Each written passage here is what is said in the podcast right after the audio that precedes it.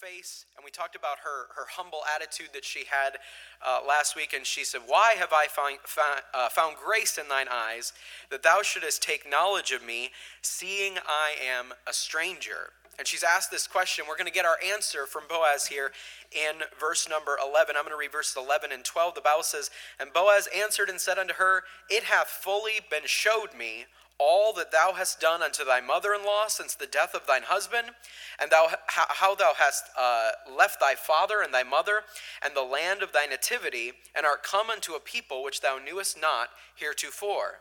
The Lord recompense thy, uh, thy work, and a full reward shall be given thee of the Lord God of Israel, under whose wings thou art come to trust. And so, uh, you know that I like to break these things up into an outline. It's even just for my own benefit as I look at the story and try to and try to see all that God has for us in this story. And so, the first thing I see here is a secret reconnaissance, and this was my hard word to find, so I had to find a, a word here. But a secret reconnaissance. How does Boaz know so much about her already? Because he's had a report given to him about her. She didn't know there was a report being taken on her. She didn't know that anyone was even taking a, a, notice of her at all. She just came to glean just like everybody else that comes to glean at this time of year, at the time of harvest. But there was a report given to Boaz that we saw last week uh, that was given to him by one of his servants. But beyond that, what we didn't see last week was the report of all that she had done beforehand that Ruth had left her homeland, that she had come with her mother in law, that she had chosen Jehovah to be her God. And this, um, Boaz knows all of this already before he even comes and talks to, uh, and talks to her. And so uh, she was being watched in secret as she did all of this. And I got news for you this morning. You are being watched in secret. Whether you understand that or not, whether you've taken notice of those that are watching you in secret or not, you are. And you say, Well, uh, my position, I don't have any positions of real authority or anything like that. And so the way that I carry myself doesn't really matter. Yes, it does. It matters. It absolutely matters how we carry ourselves. Um, turn to Genesis uh, 30, chapter 33. If you want to keep one finger there in, in Ruth chapter 2. But Genesis chapter 33 and the first four verses of Genesis 33, another famous Old Testament story here, Jacob and Esau. And Jacob lifted up his eyes and looked, and behold, Esau came, and with him 400 men. And he divided the children unto Leah and unto Rachel and unto the uh, two handmaids. And he put the handmaids and their children foremost, and Leah and her children after, and Rachel and Joseph hindermost. And he passed over before them and bowed himself to the ground seven times until he came near to his brother, and Esau ran to meet him and embraced him and fell on his neck and kissed him, and they wept. And here we see uh, a wonderful story of Esau forgiving his brother, loving his brother. Uh, when he could have, have chosen to be angry still, when he could have chosen to, to take his pound of flesh, so to speak, uh, we see Esau forgive Jacob for what Jacob has done, for the deception that he has done to his brother. And uh, I, I, preached a message, it feels like it was yesterday, but I looked back and it was al- almost five years ago, which is hard to believe, but uh, uh, uh entitled, They're Watching You. And uh, I, I, when I was reading through uh, Genesis 33 here, I came when I came to verse. Uh, let's see here. When I came to verse number, I believe it's verse number three, uh, uh, that he put Rachel and Joseph hindermost. He doesn't mention any of his other children. Now we can we can chalk that up to the fact that we know that Jacob loved Joseph the most because he loved Rachel the most, and so that could be why it's here. But I believe there's a purpose. There's a reason why we see where Joseph is here. All right, why we see here? First off, that he loved them so much, he put them in the very back. He said, if there's going to be trouble, I wanted them to be able to get away first. Yes, of course. But also, the Bible teaches us here that he was there to witness his uncle forgive his father for something his father did not deserve forgiveness for. And why is that important? Because we know the story of Joseph, and we know that one day his brothers are going to stand before him.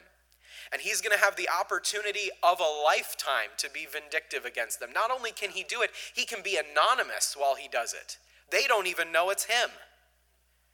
He can do it nearly guilt free. And he chooses to forgive because when he was a boy, he stood there and he watched unconditional forgiveness from his uncle. And and and and and why is it important for us to day in and day out be a good example in our lives because you do not know who is watching you right now. You don't know what Joseph is watching you right now that needs to learn a lesson from your life. It could be somebody in your family, it could be somebody you don't even know exists. Um, I, when I was in Bible college, I had a need, a financial need, uh, one time that I was praying for, and it was a miracle of God uh, that, that He showed me, and it was an amazing thing. It changed the way I looked at prayer, it changed the way I looked at God's provision, uh, provision on my life for, for the rest of my life. And Pastor loves to tell the story about the uh, cinnamon toast crunch and that sort of thing. It was my cinnamon toast crunch, if you will. But there was a, there was a uh, husband and wife from my grandpa's brother's church in Mississippi. Never been to that church. At that time, never been to Mississippi. Never been anywhere close to Mississippi. But my, my grandpa had been talking about his grandson in Bible college. And they just on a said, "Oh, oh, what's his name and what college does he go to?" And they said, "Let me write down his information." And I needed a certain amount of money uh, uh, in order to go, in order to, to take my next classes. And on the same day, I got the exact amount of money that I needed. And one of the things I got was a check from them for $250. From and by the way, they both passed away. They both passed away in the time before I finished uh, uh, college. I, I, have, I, I will not get a chance to say thank you to that couple until I reach heaven. And I didn't, I didn't know who they were. I just got a random uh, anonymous envelope, you know, with this name on it, and I'm trying to figure out Mississippi. It doesn't, and it doesn't explain anything about who they are or anything. They just said, "We want to be a blessing.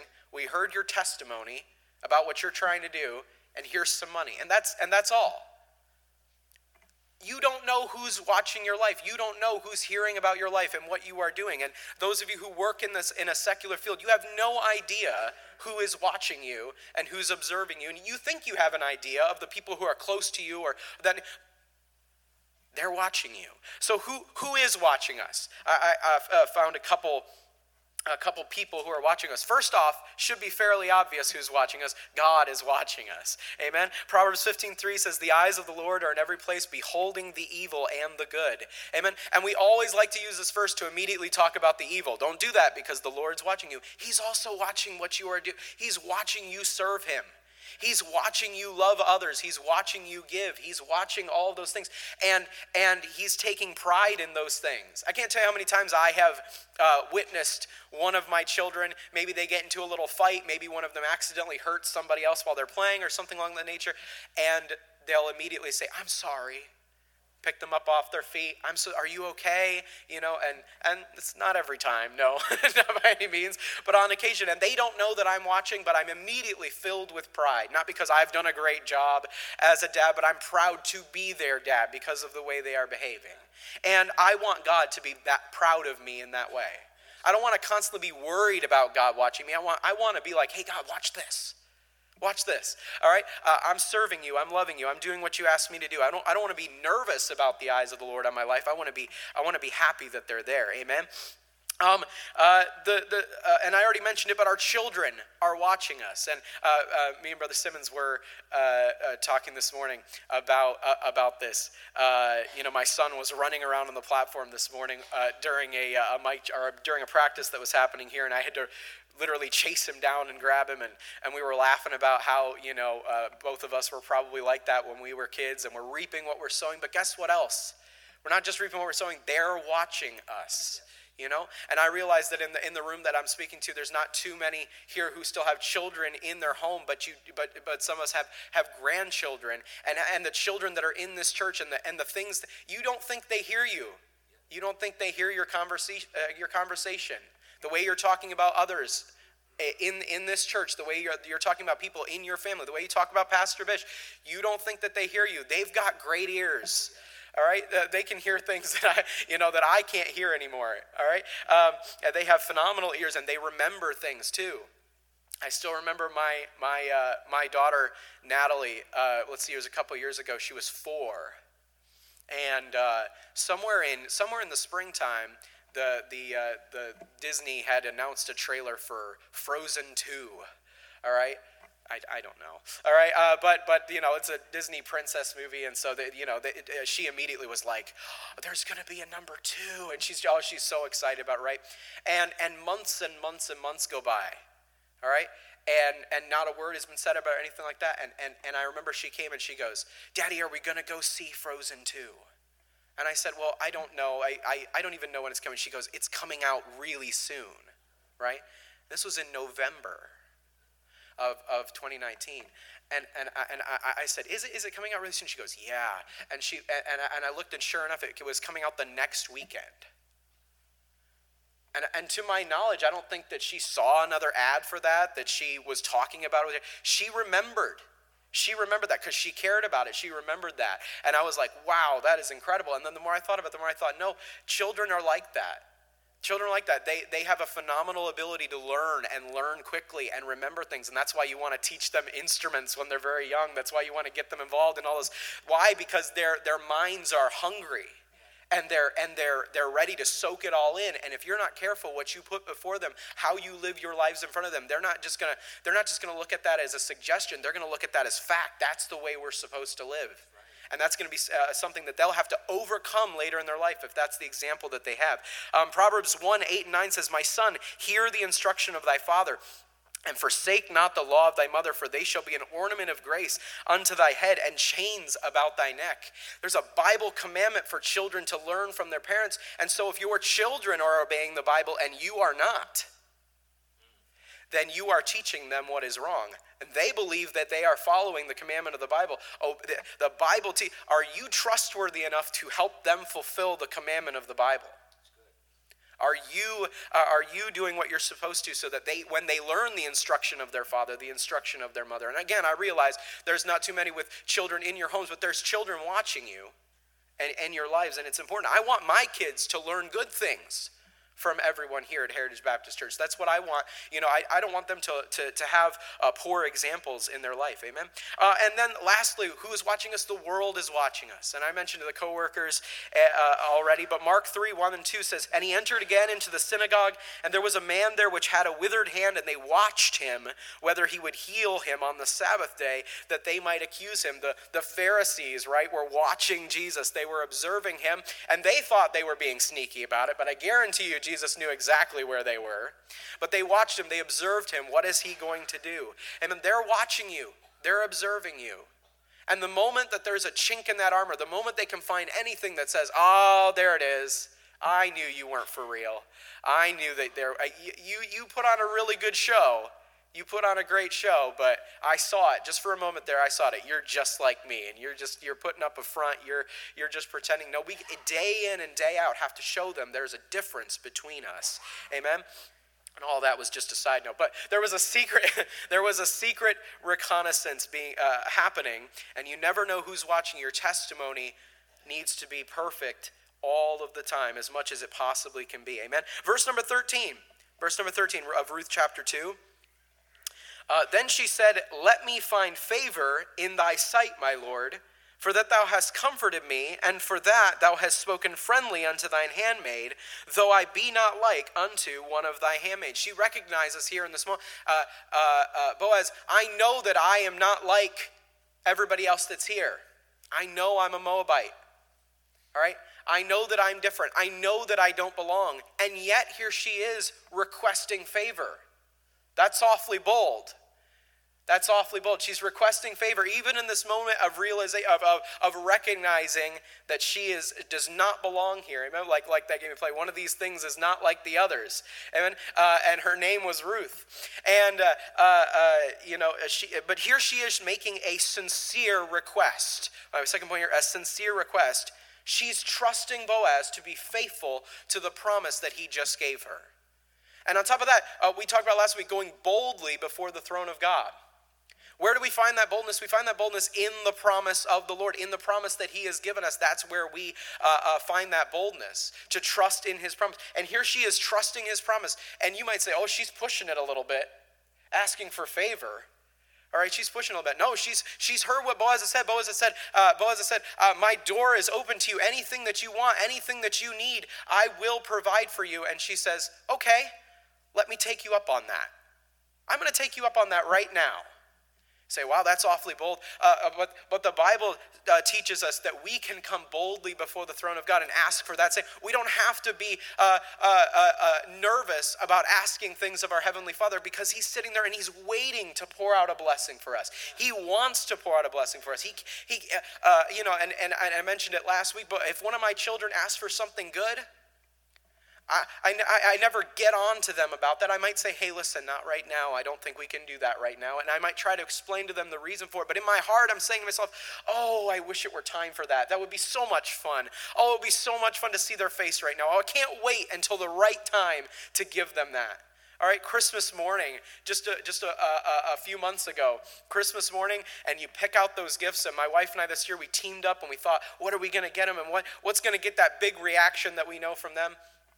And it's not about the amount that you spend, but about thinking about them and what they're going to really like. And I love seeing their face, especially as they get older and they fully understand what it is that's sitting in front of them. Obviously, Lindsay, she just opens it and you know starts playing with the wrapping paper. All right, but but to see their face light up when they realize what it is that's been that's been given to them, God loves that. He loves that moment. He can't wait for that moment. And we, we treat and act like we don't have uh, we don't have the right to go before him and ask. You have the right. You have the right uh, uh, to go before his throne and make a request, and that is awesome. Uh, Luke chapter 11. Luke chapter 11 and verse number 9. Uh, this is a really, really, really common passage of Scripture, but Luke chapter 11, verse number 9, the Bible says, And I say unto you, ask, and it shall be given you. Seek, and ye shall find. Knock, and it shall be opened unto you. For everyone that asketh receiveth, and he that seeketh findeth, and to him that knocketh it shall be opened. If a son shall ask bread of any of you that is a father, will he give him a stone? Or if he ask a fish, uh, will he for a fish give him a serpent? Or if he shall ask an egg, will he offer him a scorpion? If ye then, being evil, know how to give good gifts unto your children, how much more shall your heavenly Father give the Holy Spirit to them that ask him? Amen. Uh, and, and first off, that ought to be the number one thing that we're asking for day in and day out, anyways, is the Holy Spirit of God. Lord, fill me with your Spirit. Uh, help me to do things in your strength and in your power. Amen. That's a sermon for another day, but that ought to be the first thing that we're requesting. But, but the Bible teaches us here that when we have a need or even a desire, bring it to the Lord. Be bold about it. If we ask it amiss, the Bible says He's going to say no. Amen. He will say no if, if, if it's not right for us. But if we trust the Lord to give us uh, the answer that is right, we can come boldly before Him and ask for whatever it is that we need because God's promises are unlike any other. They cannot ever be broken. Amen. I, I uh, um, pr- pr- uh, pride myself I was not supposed to say that. Uh, but uh, but I, I, do pride myself a little bit on, on being really serious about my promises that I make to the point that I've made very few. All right? I've made very few. I've made very, very few to my children. You say, You made very few promises to your children? I want them to know that when dad promises something, it will be done. It will be done. All right? And they'll, they'll say something, you know, and Natalie knows this now. She's old enough to understand it. She'll say, Promise? And I'll say, Nope. nope, I don't promise. She says, Why? Because I don't know that it will happen for sure. But when I know that something will happen, or, I'm, or I will be doing something for them, I will promise them that. Because I want it to mean something to them that when dad says, I promise, it's already done. And when God gives us a promise from His Word, it's already done. All we have to do is obey that if that comes at the beginning of the verse. But if we do that, we have the right to come before God and say, and say Lord, in your Word, it says, if then. I've done the if. What about the then?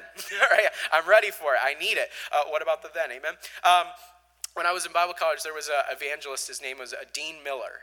Uh, I don't know if uh, has he has he ever uh, from Colorado. Uh, really good man. Uh, the Lord saved him when he was an Elvis impersonator in, in Las Vegas, Nevada. anyways, and so he has a very interesting testimony. But you can kind of tell when he preaches a little bit right? that he maybe did that job a little too long. But that's all right. Um, but Amen. He's a, he's a, a phenomenal preacher. But uh, uh, he preached a message called I Dare You. and it, it challenged me quite a bit. It's one of those messages. You ever heard a message before and it just sticks with you a really long time? It was one of those messages that just really changed my way of thinking, of thinking about things. And he called out that, hey, look, look, look, there's these promises in the Word of God. And if you're, you're a child of God, and those promises apply to you, and you've done the if, you put your finger right there on that verse and you say, God, I dare you not to fulfill your word because that would make you lie. You say, well, that's awfully bold. God wants, oh, he, he wants to be challenged. He wants you to be so, put your faith and trust in him so much that you're saying, God, I'm going out on a big time limb here. God, I'm, I'm, I'm, I'm, I'm trusting your promise so much. Uh, God, I'm, I'm, I'm at, please fulfill the promise that you have written here. And it really, it really challenged me because I thought, wow, that's, that's awfully bold. That's really bold, but the Bible tells us that we can be bold as children of God. God wants you to be bold about His promises uh, uh, and, and how He wants to fulfill them. Amen. So there's, there's a, a request that was made here by Ruth. Uh, back to Ruth chapter 2 and verse 14. I'm going to read through verse 16 here. So we had a secret reconnaissance, a sincere request, and now we're about to see a subtle requirement. Boaz is going to make a subtle requirement of his workers. Uh, verse 14 says, And Boaz said unto her, At mealtime come thou hither, and eat of the bread, and dip thy morsel in the vinegar. And she sat beside the reapers, and he reached her parched corn, and she did eat, and was sufficed, and left. And when she was risen up to glean, Boaz commanded his young men, saying, Let her glean even among the sheaves, and reproach her not. And let fall also some of the handfuls of purpose for her, and leave them that she may glean them and rebuke her not. Well, well, the process of gleaning back then was the harvesters would make their way through the field, and as they did, they're knocking things down. They're, they're harvesting the, the full amount of grain from the stalk, the full amount of corn, right? And they're leaving behind tiny little pieces all over the ground. And the gleaners would come in and pick those up by hand. And those little pieces of grain, those little uh, pieces of corn that were missed by the harvesters, right? And Boaz, he comes and he says, She's special. She's different. Let her, I don't care if she wants to go in front of you and get what she wants out of the actual, out of the actual stalks, amen, out of the actual sheaves. Let her go in among the sheaves. Uh, uh, this one is special to me, and I want her to know it. And so I'm going to allow her to have a, a greater portion, if you will, an opportunity for more than she could have possibly imagined when she came here. And let also uh, uh, uh, some handfuls of purpose. He said, while, while you're harvesting some of that, why don't you accidentally every once in a while leave behind some of your work? Don't put it in the uh, in with the rest. Why don't you leave some of this behind so that she can have an easier time gathering up what she needs amen uh, he he made a subtle requirement a subtle request uh, a request that Ruth may or may not have known about. We don't know if she was standing there when he said, Hey, you know, we don't know that. But she may or may not have known about this subtle request. And so to her, she says, Oh, look at this giant pile that I've come across here. Oh, that's amazing. How did they miss this? This is phenomenal. All right, put in there. All right. Uh, anybody ever find something like that, like a sale or a deal or something like that? You found it and you thought, Look at all these people how how did you miss this? How did I, this is left for me here all right? Anybody ever feel like that where you you came across something and you thought how lucky am i to have found this? Or you were not lucky. You were not lucky. You're not paying attention all right? That's a handful of purpose that's been given to you. That's a blessing that's been given to you. And we're so quick to just chalk it up to fate and chance. There's no fate. There's no chance Absolutely every good thing that you've ever found or come across or gotten because you didn't, even though you didn't deserve it, that was a blessing of the Lord. That was a handful of purpose that's been given to you. And we've got to, we've got to not just be thankful for the blessings that are obvious from the Lord. We've got to go even deeper that. We've got to, we've got to be thankful for the things that we think have come of our own work or that we think we've just been lucky enough to have. And a lot of times we'll, uh, we'll, we'll say, oh, I'm, uh, I'm uh, uh, uh, blessed to be an American and, and, to have been born in this country. Absolutely, that was a handful on purpose. That was you didn't do anything to earn that or to get. You were uh, you were selected. Ruth gets to go. What about all the other gleaners?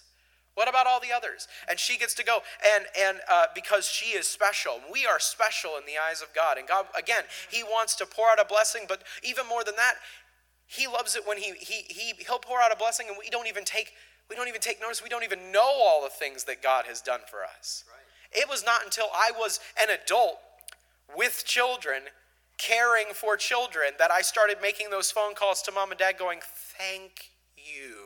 Thank you so much for every single day and every single ounce of effort and energy that you put in and every dollar at McDonald's that you spent. All right, uh, and, and you know what I you know what I mean. And every single one of those opportunities where you could have been working on something you wanted to do, but instead you did something for me. And you don't see it until you're the one who needs to be doing those things. And then suddenly you understand that responsibility. Well, you and I were never going to be God. That's not going to happen. We don't get a turn at that. But if we spend time in the Word of God and get to know God once again, we'll start to understand the mind of God and we'll start to see just how much He loves us, just how much He's provided for us, and He cares for us. Amen. Uh, turn to Isaiah chapter 45. Isaiah 45. I was looking for another example of this, and I never well, I guess. Well, I, have read I've read this before, but it's sometimes interesting to read it again with a different, coming at a di- verses with a different mindset. Uh, uh, but Isaiah 45, verse number one, the Bible says, "Thus saith the Lord to His anointed, to Cyrus, whose right hand I have holden to subdue nations before him, and I will loose the loins of kings to open before him the two-leaved gates, and the gates shall not be shut. I will go before thee and make the crooked places straight. I will break in pieces the gates of brass and cut in sunder the bars of iron, and I will give thee the treasures of darkness and hidden riches of secret places, that thou mayest know that I, the Lord, which call thee by thy name, am the God of Israel. For Jacob, my servant's sake, and Israel, mine elect, I have even called thee by my name. I have surnamed thee, though thou hast not known me. I am the Lord, and there is none else. There is no God beside me. I girded thee, though thou hast no, uh, not known me that they may know from the rising of the sun and from the west that there is none beside me. I am the Lord, and there is none else. He said, I, am going to give you a promise right now, Cyrus. I'm going to go before you. Every door that needs to be opened for you to be successful, I will open. Every enemy that needs to be defeated for you to be successful, I will defeat. And, and your name is going to be great. We call him Cyrus the Great in history, uh, this man. But he was not great. The God who went before him was great, and Cyrus knew this, and anyone who was paying attention saw who was really doing the work for Cyrus. He why did the Lord do this? Not so that Cyrus could be lifted up, but but so uh, verse number 6 says that from the rising of the sun from the west that there is none beside me, I am the Lord and there is none else. God wants to go before us. He wants to give us those secret blessings, those hard to see things that we don't immediately take note of. Why? So that when we have the opportunity to dig a little deeper and look at all the blessings that we have, it magnifies his name. It glorifies him in our lives. Amen. And so uh, take some time today. Stop and think about no, not just the blessings that are obvious, not just the first ones that you write down. Keep writing. Keep writing till you get to those ones that make you go, yeah, that's a blessing too, isn't it? Wow, those handfuls of purpose that you've come across in your life, those, those chances that we like to call. There's no chances with the Lord. Um, every good gift and every perfect gift cometh from above. Amen. All of them. Uh, so we see a, a subtle requirement here. Amen. Uh, uh, once again, another sermon illustration that I think of uh, when I think of this. John Hamblin uh, uh, is a man that I love. Actually, um, even though our school is now uh, defunct and is no longer um, in existence. My degree still means something to me.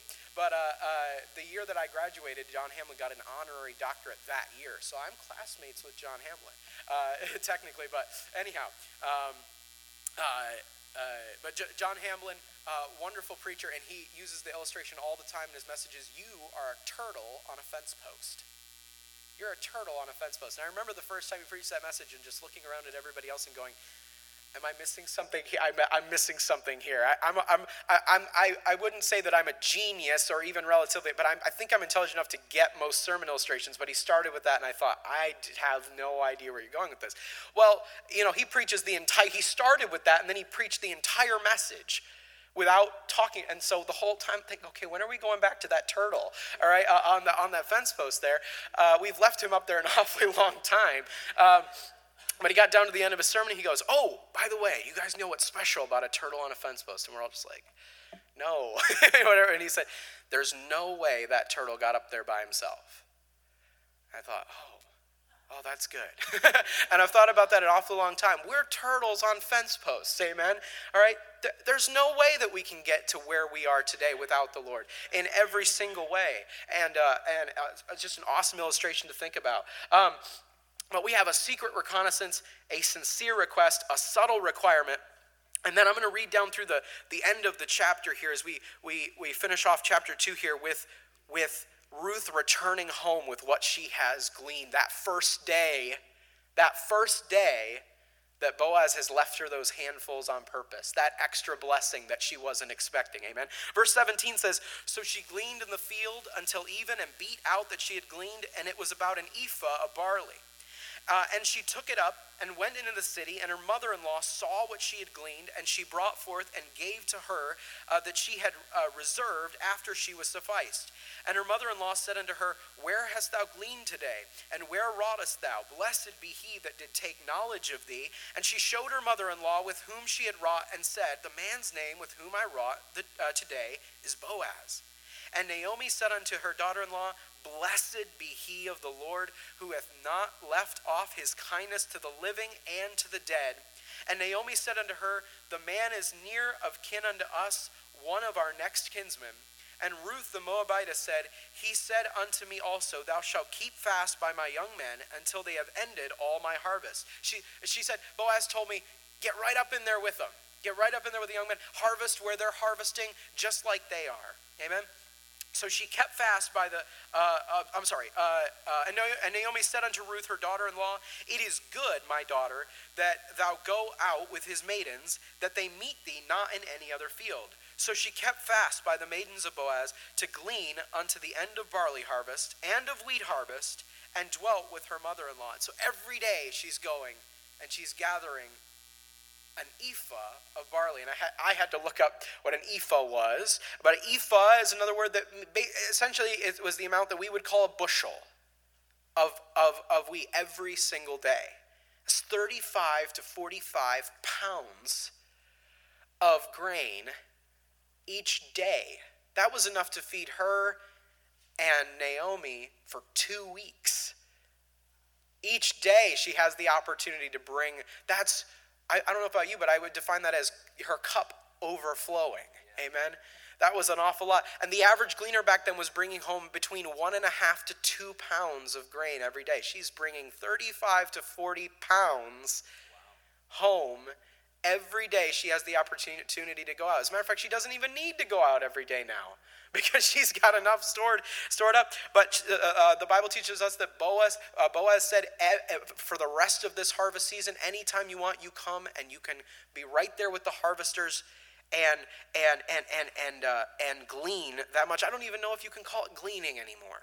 That's harvesting. That's a, that. That's what she was doing was was harvesting. She was bringing as much home uh, as they were uh, for Boaz every day. Um, but uh, uh, Naomi here, you see in verse 20, she said, Blessed be he of the Lord. We, this is the first time in a long time we've seen Naomi praise the Lord.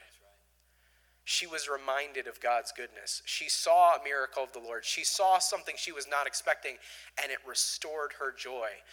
Naomi came back and she said, I, uh, I'm bitter. I'm bitter against God. I'm bitter against my situation. Call me Mara. And here we see a little bit of her sweetness restored. Amen. Her sweetness restored. And sometimes all it takes for us, we're, we're down.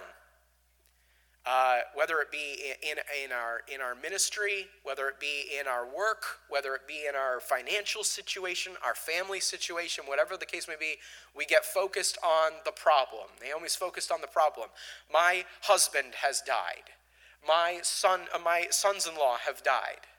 Uh, I, I, I have wasted all of this uh, the years of my life in Moab, and I've come back a broken. She's focused on when she comes back. She says she all she's focused on is her problems, and then and God is so good to her that even in the middle of her complaining about her own wrongdoing, about her own problems, that she's, even in the middle of that, he pours out a blessing for her too.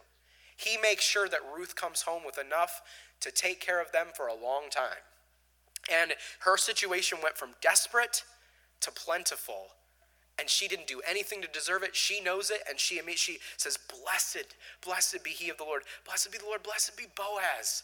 for still caring for us. And notice uh, she says, Who hath not left off his kindness to the living and to the dead. He, uh, she realizes that uh, uh, Ruth didn't know why Boaz did it, but Boaz was honoring the testimony of her husband Elimelech. She, uh, he, was, he was honoring his testimony, honoring uh, their kinship, and there was a reason behind it. And guess what? There's a, there's, there's a reason why God pours out his blessings to us. He loves us. And it, I know we, we asked the question many times. I don't think we're ever going to find the answer. I don't know that we'll find we'll have that answer in eternity as to why God loves us. He does. He just loves us. He's chosen to. He wants to. He desires to. That's the reason why. And uh, and unlike our love, His love is never ending. Amen. But but uh, uh, Naomi realizes here uh, that that God still loves me. God still loves me, even after all that I have done, even after all that I have suffered, even after me complaining about it as though God was the one who did this to me. Even after all of that, He still loves me. Amen. Uh, uh, Psalm 51 12, uh, again, a, a, really common verse Restore unto me the joy of thy salvation and uphold me with thy free, free spirit. Sometimes all it takes for us to get that joy back is to just start counting the goodness of the Lord, just start seeing how he's been good to us. And, and, and, and not in a what have you done for me lately way, but what have you done for me my entire life? My entire life, how have you guided me? How have you led me? How have you provided for me in every single way? Amen. So we, we had a secret reconnaissance, a sincere request, a subtle requirement, and then here at the end of the chapter, a sweetness restored. Um, it is awfully hard to remain bitter when you start counting your blessings. Amen. When you start seeing, uh, the Bible says, "Oh taste and oh taste and see that the Lord is good." That bitterness disappears awfully quickly and turns into something awfully sweet when we uh, when we desire to uh, to praise the Lord for what He's done in our lives. Amen. Let's pray and we'll be finished this morning. Dear Heavenly Father, Lord, I love you and I, thank you for the book of.